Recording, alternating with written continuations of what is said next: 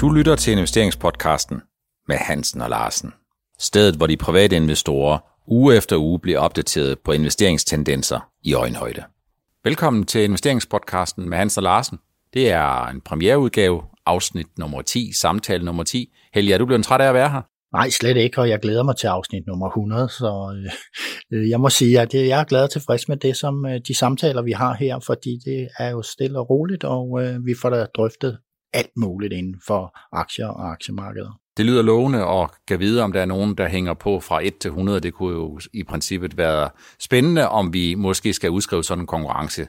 Det bliver måske svært at dokumentere, men det kan vi tage til den tid. Det er fortsat sådan, at øh, vi synes, det er fedt, hvis I øh, gider og skrive til investeringspodcasten snabel med øh, nogle idéer, gerne af generel karakter. Det gør det nemmere for os at svare på det, og det gør nemmere at brede svaret ud, så det rammer så mange investorer som muligt. Og vi har øh, en række emner med øh, på den front i dag. I løbet af de næste cirka 25-30 minutter, så kommer vi rundt om olien. Olien har været samtalepunktet i, i den her uge. Det er der næppe nogen tvivl om. Hvad øh, den meget olie og hvad de lave oliepriser de betyder, kommer vi ind på. Vi skal snakke lidt om øh, internethandel, vi skal snakke om vinder og tabere, vi skal snakke om, hvad der, kommer, hvad der sker nu, og hvad der kommer til at ske sandsynligvis eller måske i tiden efter covid-19 eller under oplukningen. Øh, alle køber farma, Hvorfor køber alle farma, når det er sådan, at aktierne jo faktisk i princippet slet ikke er faldet? Hvorfor er det så sådan, at investorerne køber farma og forsøger at gemme sig i farma? Der er kommet nogle spørgsmål omkring, hvordan har investeringsforeningerne klaret sig? Øh, og øh, sidst, men ikke mindst, jamen, så er der øh, nogen, der spørger, først var det luftfart, så var det hoteller, restauranter øh, og forskellige andre ting, som blev ramt af krisen. Hvad kan man forestille sig, der kommer til at ske efterfølgende? Så velkommen til afsnit eller samtale nummer 10 i investeringspodcasten med Hansen og Larsen. Hvad sker der i olien, Helge? Ja, der sker jo det, som vi sådan set begge to har snakket om i nogle afsnit tidligere, og det er jo det her, at efterspørgselen er jo meget, meget lav efter olie, nu når vi lukker alt trans, øh, flytransporten, eller det meste af flytransporten ned, vi rejser ikke, og, og øh, industrier rykker ned, øh, eller ryger ned og så videre, så er det jo klart, når efterspørgselen falder så drastisk, så skal der virkelig nogle kæmpe store kort til, hvis man skal holde en balance. Og det vi har set, øh, vi har jo set et lille kort øh, fra OPEC og OPEC Plus side, øh, og så øh, ser vi, at Saudi-Arabien her i maj måned pøser markedet til med olie mm. til en lav pris. Mm. Og det gør jo, at vi ser noget, nogle vanvittige prissætninger lige for øjeblikket på det her. Og øh, det gør så, at tankers for eksempel bliver meget interessant, hvor man kan lære noget af alt den billige olie. Men lige pt. og et stykke tid frem, tror jeg, at olieprisen vil være meget lav. Så man kan sige, at der bliver produceret for meget olie i forhold til den efterspørgsel, der er. Og når olieprisen så bliver lav, eller endnu, som det skete mandag, for så vidt angår den amerikanske olie, West Texas Intermediate, jamen så var der en et meget, meget kort tid, øh, periode, hvor den fysiske olie kostede minus 35 dollar, altså man får 35 dollar for at modtage 159 liter af West Texas Intermediate. Uh, prøv lige at hjælpe mig lidt, Helge. Hvordan kan det lade sig gøre? Ja, men der man er jo det, en situation, man har kontrakter på, det er det, det, det drejer sig om her, man har kontrakter på, at man øh, vil købe olie til den og den pris, men det er der jo ikke nogen, der vil, hvis de ikke kan komme af med den igen. Nej. og så er det jo så sådan, at man, vi kommer ned i negativt terræn, hvor man betaler nogle andre for at overtage den kontrakt. Og man siger, man har de her månedskontrakter på det her, og nu kan vi se, at juni øh, falder jo også, i, det falder værdien også på de her kontrakter, vi har for juni. Mm. Så det bliver spændende på at se, hvor lang tid det her varer fremover. Øhm, jeg ser ikke umiddelbart nogen bedring i situationen, så frem til august-september. Jeg tror, tror slet ikke, at, at, at den her overproduktion uh, slutter. Hvis man nu kigger på det set ud fra et aktiesynspunkt, så på den ene side, jamen så falder olieprisen, og olieprisen falder faktisk rigtig, rigtig meget. Men jeg synes ikke, når jeg sidder og kigger på Exxon eller øh, Equinor, eller Equinor i princippet, at det olieprisfald, vi har set, det er slået fuldt igennem i aktiekurserne. Hvorfor sker det ikke? Øh, det, det sådan har det også været tidligere. Hvor olieprisen er faldet, så er der jo panik. Men de helt store selskaber, jamen dem kører så folk ind i, og mange af dem øh, rebalancerer og køber videre op i de her, når kurserne går ned. Og situationen er den der, at vi køber store olieselskaber, store stabile olieselskaber, på fremtiden. Mm. Altså vi kører den ikke på det fald, der er i olieprisen nu. Nej. Vi kører den på, at jamen ikke og Exxon og alle de der, de kommer op til at køre til normale priser, mm. som, øh, eller lidt lavere måske, end de har været i 2019. Det kommer til på et tidspunkt, når alt det her med corona er slut. Så det, man egentlig kører dem på, det er den indtjening, der bliver afspejlet i forward-kurven, altså den normalt hældende kurve, som også kaldes contango, hvor prisen helt kort her og nu på de kortkontrakter, som måske løber en dag, en uge, en måned osv., er væsentligt lavere end den pris, der er gældende, hvis man kigger 12 eller 24 måneder ud. Så det, du siger, det er, at investorerne, de tænker fortsat på den ene side, at lave oliepriser jamen det er et fænomen, man helt kortsigtet er nødt til at vende sig til. Men prisfastsættelsen i olieaktier allerede har taget udgangspunkt i, at priserne er lave, men de relativt hurtigt vender tilbage til noget, som om ikke er mere normalt, så mindre unormalt. Altså man siger, det er først og fremmest de store selskaber i oliebranchen, som, som har det på den måde.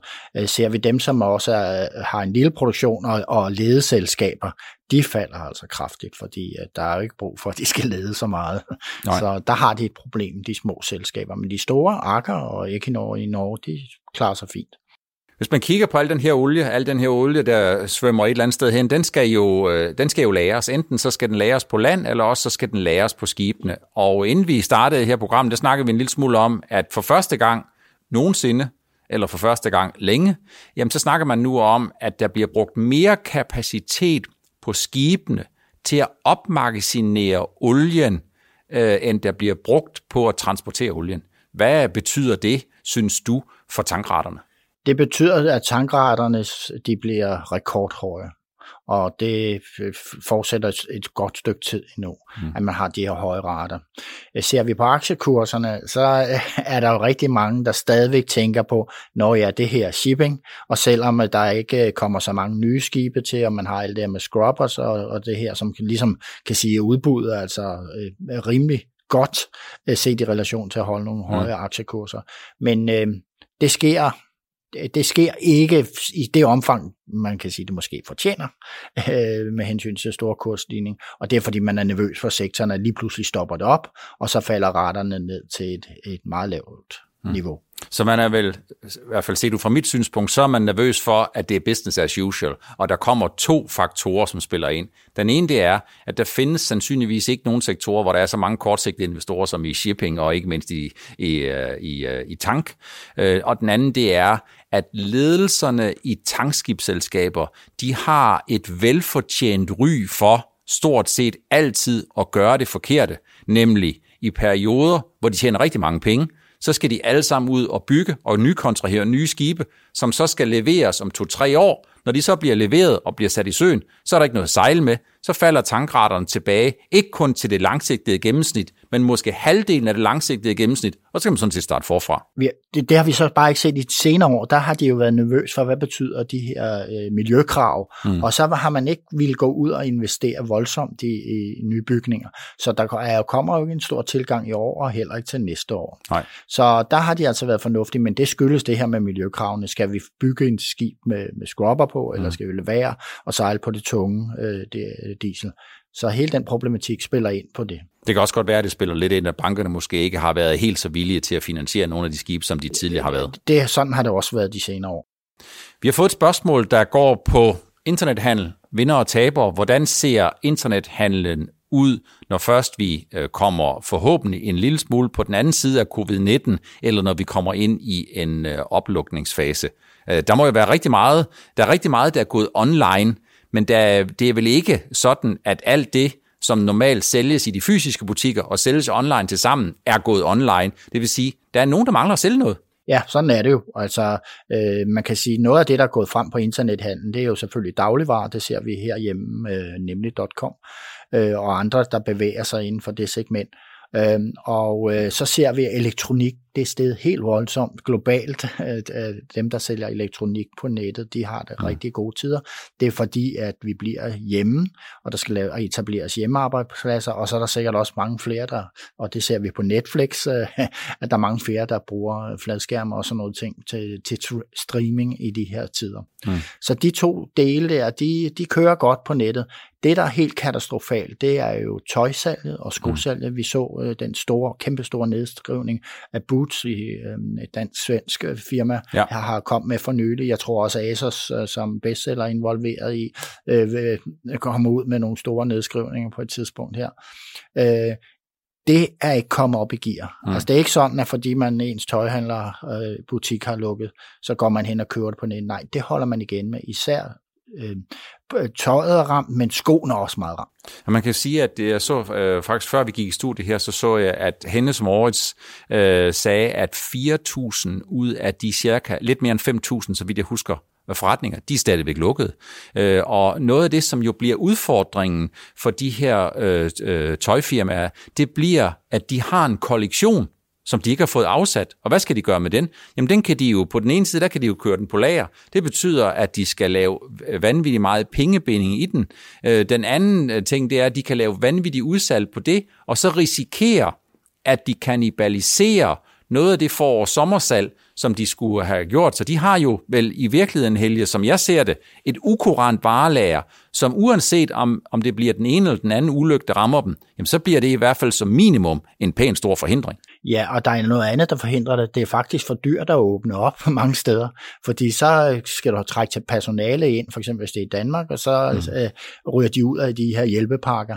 Så det koster jo noget at have de her store centerbutikker mm. øh, øh, øh kørende. Ja. Og øh, så sidder man der og tæller på knapper. Skal vi køre videre med hjælpepakkerne og holde lukket, eller skal vi prøve at åbne og sælge varerne til sportpris? Så øhm, det er et stort dilemma, der er i den der, og jeg tror, at nu vælter det ind med betalingsdansninger i den branche.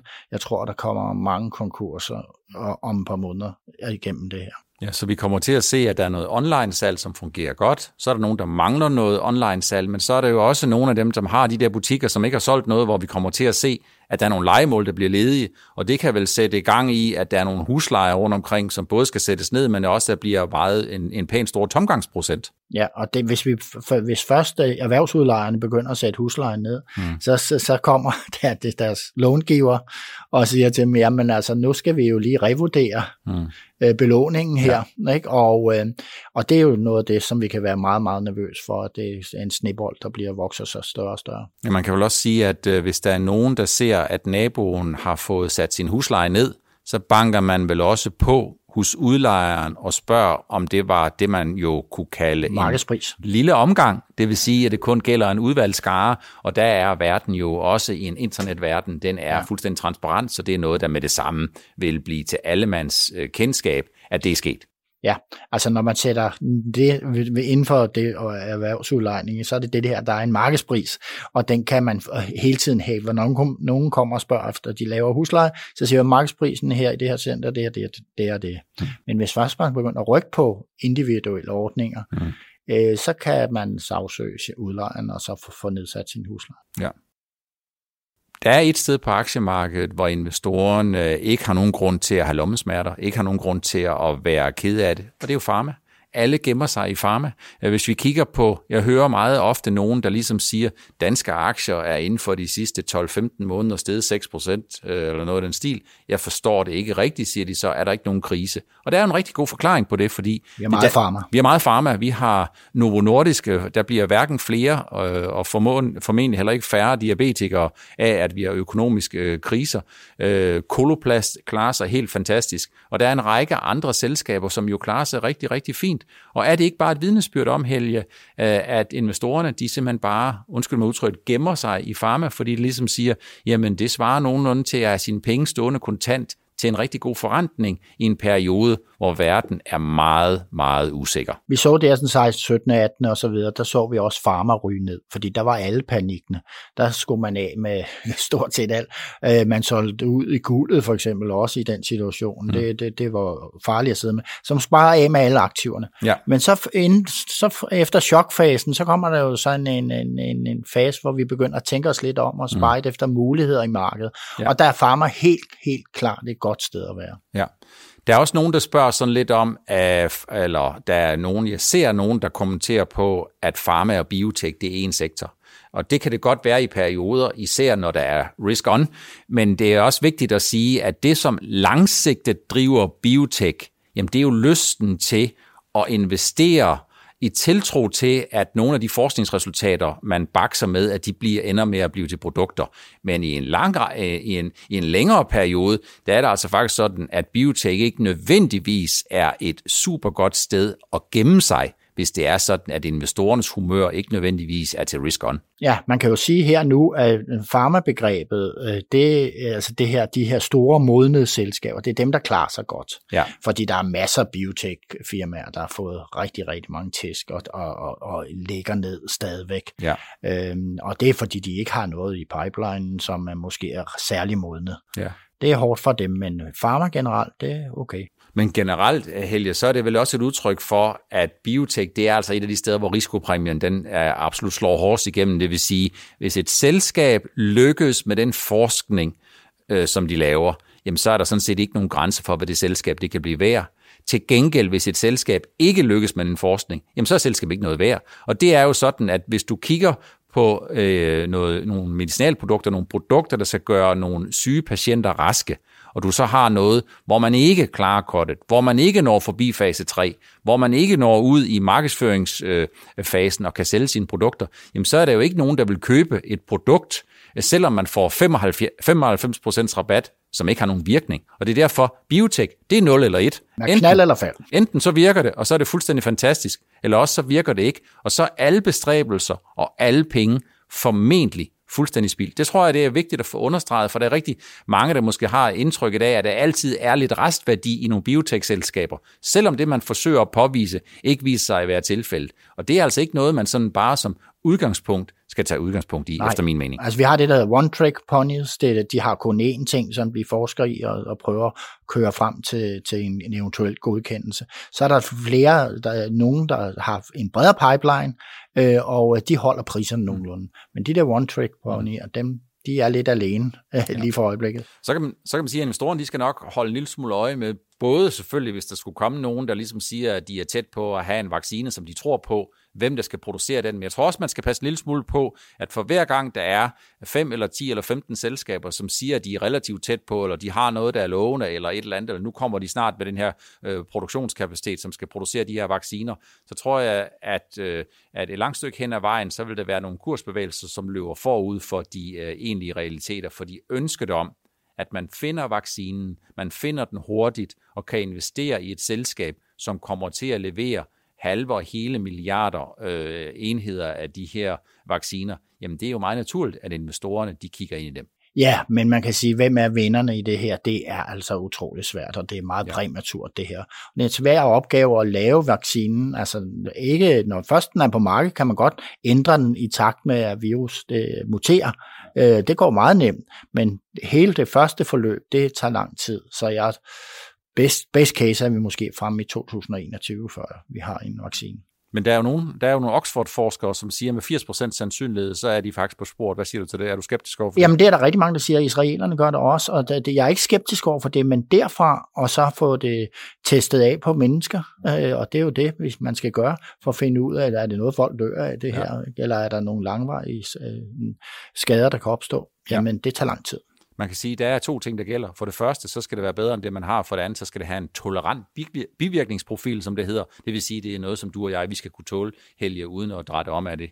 Øh, fordi det er ikke bare sådan, at man har et produkt, der på en eller anden måde virker, hvis det har nogle utilsigtede øh, bivirkninger. Og, og vacciner, det skal jo ud til en stor del af befolkningen, så der passer man meget på. Ja. Vi har også fået et spørgsmål, der går på, hvordan investeringsforeningerne har klaret krisen, og øh, jamen det kommer jo lidt an på. Det kommer an på, hvad det er for nogle investeringsforeninger, man kender, man taler om. Det kommer an på, hvad det er for et investeringsmandat, man kigger efter. Og så kommer det selvfølgelig an på, hvor tæt på eller hvor langt fra man forsøger øh, at øh, benchmarke sig op øh, mod et referenceindeks, det vil sige, hvor store risici øh, tager man. Og der er det vel, set ud fra mit synspunkt, svært sådan generelt set at sige, der er nogen, der har, eller der, at alle har klaret det godt, eller alle har klaret det skidt. Så mit take vil være, der skal man nok ind i det enkelte tilfælde og kigge på den enkelte udbyder og den enkelte afdeling for at se, om man har kunne modstå det her pres, som der har været i nedturen. Ja, jeg har ikke rigtig set nogen analyse, større analyser på det der, hvor det er stillet op, hvor man måler mod hinanden, men uh, der er nogen, der har haft store tab, det har vi set for pensionskasserne og sådan noget lignende, hvor, hvor, hvor dårligt det er gået for dem. Men det er klart, dem, hvis man ligger specialiseret i farma, øh, og omvendt ligger specialiseret nord øh, i olien, uh, så vil jeg nok sige, der er, vil være nogen, der, uh, der er nogle vinder, hvis de er specialiseret, og der er nogen, der er nogle meget store taber. Ja, så det handler om i det enkelte tilfælde at kigge godt efter og se sig godt for at være, op, eller være bevidst om, hvad det er for et benchmark eller en reference eller et område, som man køber ind i. Hvad er det for nogle aktier øh, eller aktiver, som den her investeringsforening underliggende investerer ind i. Vi øh, har jo kigget på, luftfart er blevet ramt, hoteller er blevet ramt, restauranter er blevet ramt. Der er også nogen, der spørger Helge, what's next? Hvad er det næste, vi kommer til at se? Og vi har været lidt inde på det, det er jo noget med detailhandlen, hvor der er nogen, der begynder at kigge på, øh, de mangler noget omsætning. De har en kollektion enten på vej, eller også så har de den allerede i et warehouse et eller andet sted, altså øh, den er på lager et eller andet sted, og hvad skal de gøre med den? Den skal de jo formentlig ud og have realiseret nogle penge på. Det øh, skal de ud og sælge, og øh, hvis man skal have lukket øh, pengene op af lommerne på folk, så skal de vel give nogle klækkelige rabatter. Så uanset hvad, så kommer de næste en til to måneder i detailhandlen. Hvis vi lige kigger væk fra elektronik og, nogen, og hvis vi kigger væk fra dagligvarer, så kommer det vel til at være presset, øh, en presset situation. Ekstremt presset. Jeg læste øh, New York Times her i går og lagde et link ud på min øh, Twitter med det, at mange af de der store butikscenter i, i USA, der mener man, en stor del af dem ikke kommer til at overleve det her øh, de vil simpelthen krakke på det her. De store, meget store tøjbutikker og sådan noget vil gøre det samme i USA. Og bedel kan sagtens være det samme med resten af verden, det tror jeg. Fordi man kan ikke hjælpe pakke sig ud af så en alvorlig krise. Øh, det vil sige, at øh, når nogen falder, så opstår der så også nogle andre. Der kommer muligheder i markedet på et tidspunkt inden for det her, men lige nu ser det altså sort ud for, for, for den del af detailhandlen, der har med tøj og sko at gøre. Øh, andre dele klarer sig bedre. Så kommer vi tilbage til noget af det, som vi jo også diskuterede i samtale nummer 9, nemlig om det er sådan, at ulven kommer. Øh, og det, som jeg har fornemmet på dig, Helge, det, som jeg faktisk også har hørt fra dig eksplicit, det er, at du fortsat tror på, at vi i den her bevægelse, den kommende uge, måned, kvartal eller noget af den stil, vil, øh, til, øh, vil øh, bevæge os i en L-formation.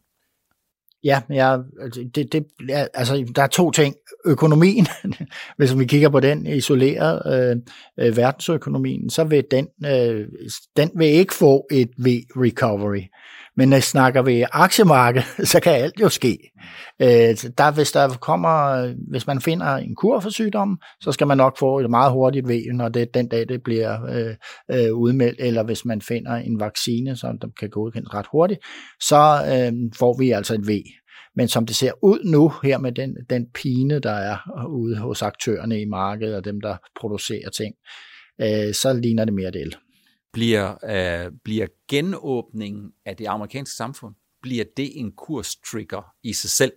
Altså bliver det på dagen eller dagen efter eller et eller andet, vil du da se, at nogle af de der bombed out stocks, nogle af de her detailhandlere, nogle af de her tøjfirmaer, vil de, vil de lige pludselig få et spike i deres aktiekurs, tror du, Helge, i forhold til, at der er nogle af dem her, der er faldet med 60-70 procent, eller måske endda noget af det, der er værre? Altså, vi ser mange øh, stigninger, som er eventdrevet. Altså, der kommer en nyhed om dit og dat, og der sker noget nyt og igen. Og, altså, I Danmark, der sker jo ikke noget med, for de frisørerne kommer op. Det skal virkelig være det skal virkelig være stor genåbning, fordi at typisk vil man beholde øh, butikscentrene lukket i mange lande, ikke? altså det ja. hvor der kommer mange mennesker. Og alle ved jo, hvor, hvor dårlig situation detaljhandlen har. Så det tror jeg, jeg tror ikke, den type virksomheder vil stige særlig meget i kurs. Nej, men det er vel stadigvæk forventeligt, Helge, at vi inden for de næste to til tre uger kommer til at se stort set alle de større økonomier gradvist begynde at lukke op. Spanien, Italien ja. også. Øh, tingene ser forfærdelige ud. Dødstallene ser forfærdelige ud, men de ser dog trods alt heldigvis ud til at gå lidt i den rigtige retning. Og spørgsmålet det er, om ikke syv måneder før det amerikanske valg, øh, om der ikke bare kommer så meget pres, hvor Donald Trump han vil øh, forsøge at skubbe beslutningen om eventuelt at fastholde den amerikanske økonomi i dybfryseren over på guvernørerne, sådan så der kommer et pres øh, mod, og øh, sådan så guvernørerne de skal øh, både tage slagene, og de måske, måske også tage den her forsinkelseseffekt øh, for den amerikanske befolkning. Jo, det tror jeg, altså, det, det er jo faktisk oplagt, det er jo det, det spil, der er allerede i gang nu derovre. Ikke? Så, så jamen, øh, jeg tror, jeg tror simpelthen, at, at hvis vi får ramt på ejendommene, hvis de bliver ramt, og ejendomspriserne ryger, så bliver det der øh, V-recovery, det kommer ind, og der bliver sandsynligheden for det meget mindre. Mm. Vi er ved afslutningen af, øh, den, et lille jubilæum. Tak for øh, de, at I kiggede med øh, de første 10 gange. Vi håber, I øh, bliver ved også. Fremad Helge har jo stillet i udsigt, at vi skal have øh, afsnit nummer 100. Det bliver så på et eller andet tidspunkt i 2021. Vi må håbe, at interessen den stadigvæk er der til den tid. Det er fortsat sådan, at øh, vi synes, det er rigtig fedt, hvis I skriver ind til investeringspodcasten snabelagnordnet.dk, hvis I har et spørgsmål til Hansen og Larsen.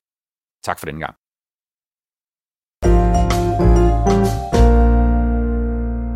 Du lyttede til investeringspodcasten med Hansen og Larsen. Vi ses igen i næste uge.